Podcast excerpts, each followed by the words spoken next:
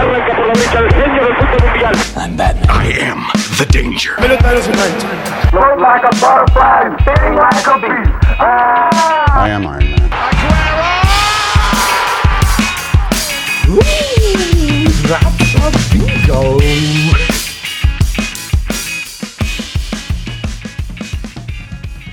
Hola amigos, ¿cómo están? Espero que estén muy bien. Les doy la bienvenida a un episodio más de No soy un carajo. Mi nombre es Andrés Espinosa y yo, pues la verdad, me encuentro un poco, un poco triste, un poco tocado, bastante molesto, frustrado y sobre todo decepcionado por toda la situación que se dio el día de ayer. Quería aprovechar para mandarles un mensaje de apoyo, mucho ánimo y mucha fuerza a toda la gente que perdió a un familiar, a un amigo, a una amiga, el día de ayer en la tragedia de, pues del derrumbe de, de un vagón en la línea 12 del metro de la Ciudad de México. Es algo que no podía no mencionar, es algo que causa mucha tristeza y sobre todo mucha molestia por todo lo que rodea la situación.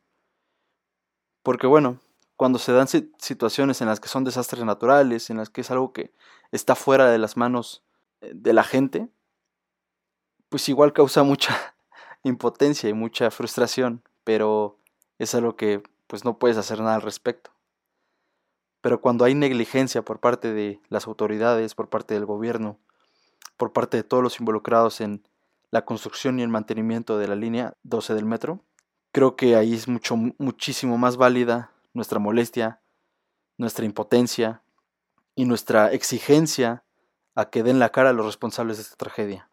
Repito, aquí lo más importante es enviarle un pues un mensaje de apoyo y de mucha de muchísima fuerza a toda esa gente que lamentablemente perdió un ser querido y a la gente también que está luchando todavía en el hospital por su vida.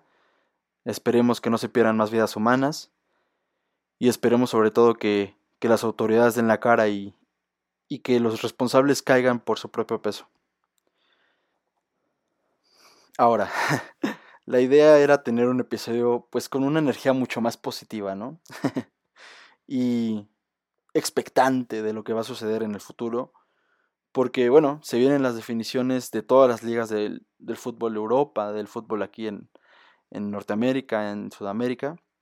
Y quería platicarles un poco sobre todo de la Liga Española. Pero bueno, antes de entrar a la Liga Española, me gustaría darles un contexto de lo que es el fútbol en Europa y de las cinco ligas más importantes que hay allá.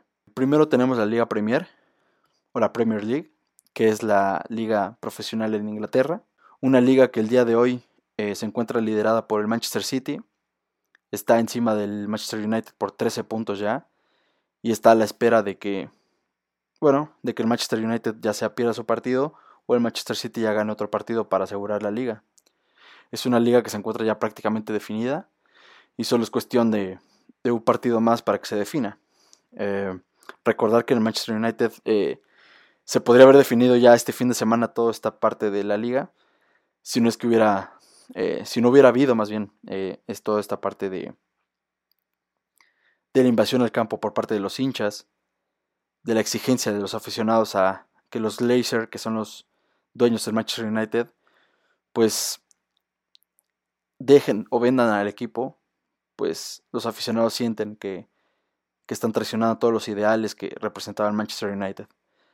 Entonces es importante también tomar eso en cuenta, que, que, la gente se encuentra harta ya en Inglaterra, sobre todo después de todo lo de la Superliga, cosas que ya expliqué en el primer episodio de No sé un carajo. Y bueno, eh, prácticamente se encuentra definida, como les digo, lo más seguro es que el Manchester City sea el campeón. Manchester City, quien por cierto hace unos minutos acaba de pasar a la final de la UEFA Champions League final histórica, es la primera vez que lo consiguen y bueno, también felicitarlos por eso, es algo sumamente complicado de conseguir y por fin a Pep Guardiola se le dio el llegar a otra final después de 10 años en la competición más grande de Europa. Después tenemos la Bundesliga, que es la liga en Alemania. Esta liga normalmente se encuentra dominada por el Bayern Múnich. Lo más probable es que por novena ocasión seguida la consigue el Bayern Múnich. ya que se encuentra a falta de tres jornadas en el liderato, prácticamente alejado del Red Bull Leipzig, que es el segundo contendiente. Y bueno, lo más probable es que llegue a, ganar su, su, campeonato número 30 en su historia. Después tenemos la Serie. La Serie es la Liga de Italia. Esta liga se encuentra ya definida. O bueno, el fin de semana que acaba de suceder, eh, se dieron los resultados posibles para que el Inter de Milán por fin pudiera ganar una liga después de 11 años. Por supuesto, una felicitación a todos los aficionados nerazzurros. Es un equipo que la sufrió, que se encontró varios años fuera de, Champions y que ya por fin va regresando y, que bueno, eh, de la mano de Antonio Conte, pues ya consiguió por fin otra Lega Serie A. Aquí lo, lo increíble fue que la Juventus de Turín eh, no pudo conseguir su noveno campeonato seguido, llevaba ocho consecutivas y pues se acabó la, la racha para la Juventus. La cuarta liga de las más importantes en Europa es la Ligue 1, que es la liga de Francia. Y esa liga, pues igual se encuentra bastante peleada, ¿eh? El PSG o el Paris Saint Germain normalmente es el que domina esa liga.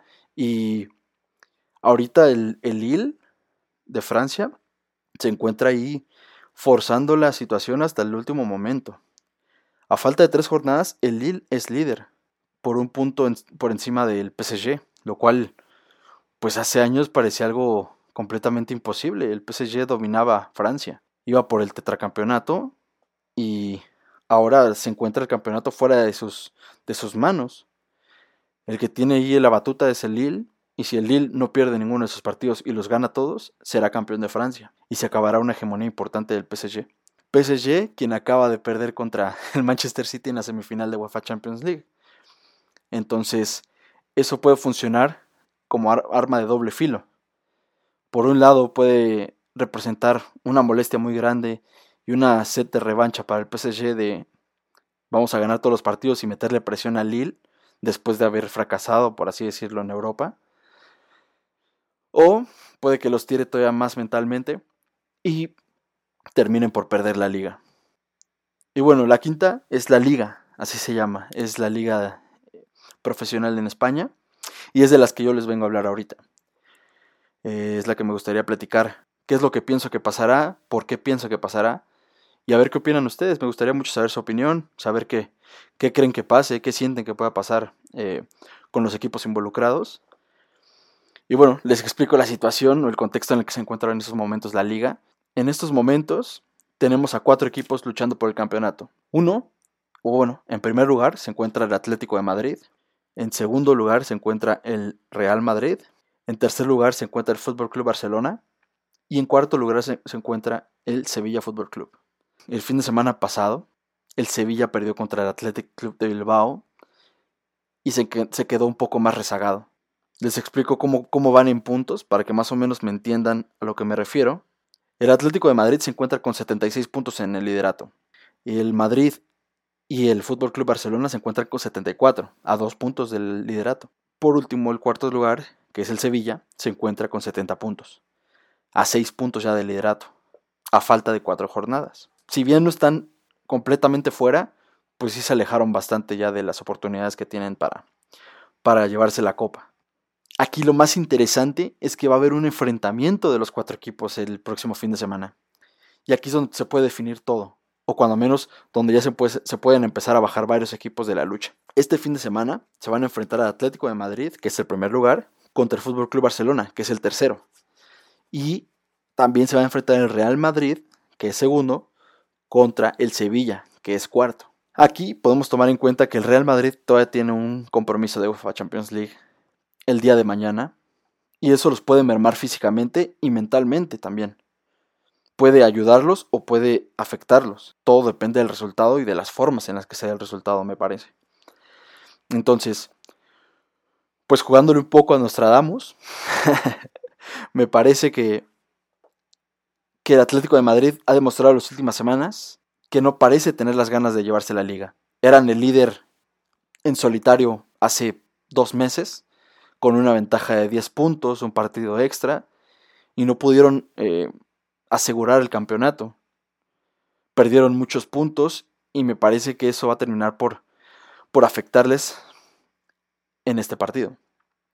Entonces, en el primer cruce, me parece que va a ganar el Fútbol Club Barcelona, que tampoco canta malas rancharas en ese aspecto, pero bueno, creo que con un Messi enrachado, con ganas de llevarse el pichichi y con ganas también de luchar por la botadoro, eh, es posible que, que gane el Fútbol Club Barcelona. Y en el otro partido, me encantaría que ganara el Sevilla. Yo soy, soy culé, pero, pero no lo creo. Creo que el Madrid o, le gana al Chelsea en, en, UEFA Champions League y avanza a la final, y eso les da un levantón anímico enorme, o se va a ir con este dando la cara al sol. O sea, no va a vender cara a la derrota y eso de todas maneras les va a llevar como más ganas de venganza, más ganas de, de, llevarse algo esta temporada. Entonces me parece que el Sevilla otra vez va a terminar perdiendo partido y se va a ir despidiendo ya de la lucha por la liga y va a perder con el Real Madrid. Ahora, con esos resultados, pues si el Madrid y el Fútbol Club Barcelona tenían 74 puntos, llegarían a 77, el Atlético a 76 se quedaría y el Sevilla pues ya rezagado con 70. Tomando eso en cuenta, la lucha se quedaría ya entre dos equipos, el Real Madrid y el Fútbol Club Barcelona. ¿Quién creo que se va a llevar la liga entre los dos? Pues es una pregunta sumamente complicada. En caso de que todos, de que ganen todos sus partidos, se la llevaría el Real Madrid por enfrentamientos directos entre ellos. O sea, no importa que empaten en puntos, no importa que el Fútbol Club Barcelona en esos momentos tenga más goles a favor.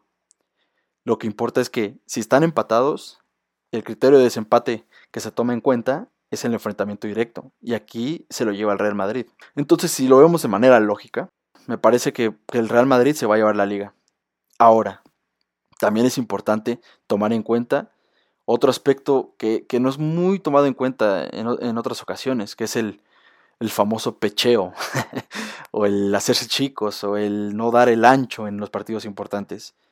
Es una palabra muy utilizada aquí en los términos futbolísticos, o bueno, o en el vocabulario futbolístico. Y creo que aquí el Fútbol Club Barcelona se encuentra ante pues algo que ya se está volviendo histórico, que ya lleva varios años y que es el, el no poder dar el ancho cuando se le necesita. Y a pesar de tener un calendario muchísimo más accesible que el Real Madrid, en una de esas anda perdiendo un partido que es necesario y se termina por salir de la lucha, a pesar de ganar el Atlético de Madrid. Si hay alguien que es antipecheo, por así decirlo, es el Real Madrid.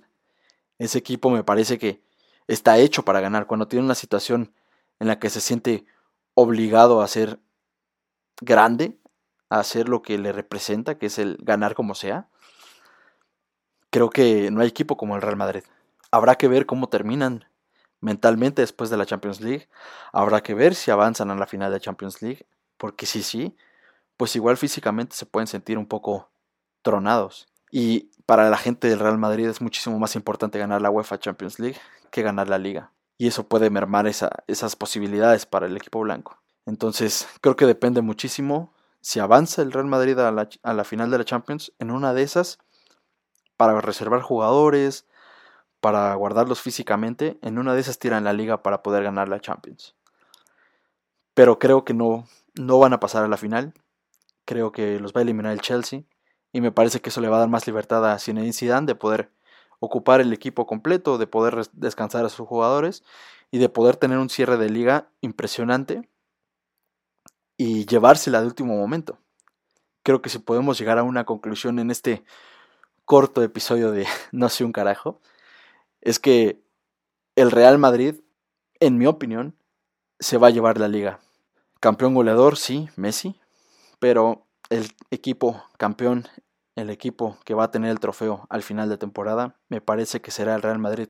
Por más dolor que tenga en mi corazón, pues esa es mi, mi predicción. me parece que se lo lleva el equipo blanco. Creo que el Fútbol Club Barcelona terminará por quedar tercero y el Atlético de Madrid segundo. Ojalá que no, ojalá que me calle en la boca, ojalá que el Fútbol Club Barcelona gane todo lo que tenga que ganar y el Real Madrid pierda contra el Sevilla y se baje de la lucha. Yo sé que quizás esperaban un poco más de objetividad de mi parte, pero no, cuando se trata de tus equipos, creo que ahí sí es difícil, es difícil, no sé, no ser subjetivo. Entonces, no sé ustedes qué piensen, me gustaría muchísimo saber su opinión. Al final de cuentas, ese es un tema que a mí me apasiona, es un tema que me encanta, el fútbol es como mi tema, es mi, mi nicho. Entonces, me encantaría saber qué opinan, qué piensan al respecto. Eh, yo estoy loco de remate o están de acuerdo con lo que les digo. ¿Quién creen que pueda ser el campeón de la liga? Vamos, eh, por favor, me encantaría que participaran, que me mandaran mensajes ahí a, a mis redes sociales y pues crear una comunidad en la que podamos platicar de todo y podamos discutir, debatir de manera obviamente respetuosa, pero sí apasionada. Y pues nada amigos, eh, creo que eso sería todo por el día de hoy. Eh, como les comento, al final de cuentas terminó por ser un episodio un poco corto, pero intento no presionarme al respecto. Creo que preferible que sea corto y sustancioso a lleno de paja, ¿no? Y bueno, ya se habrán dado cuenta que no soy un carajo.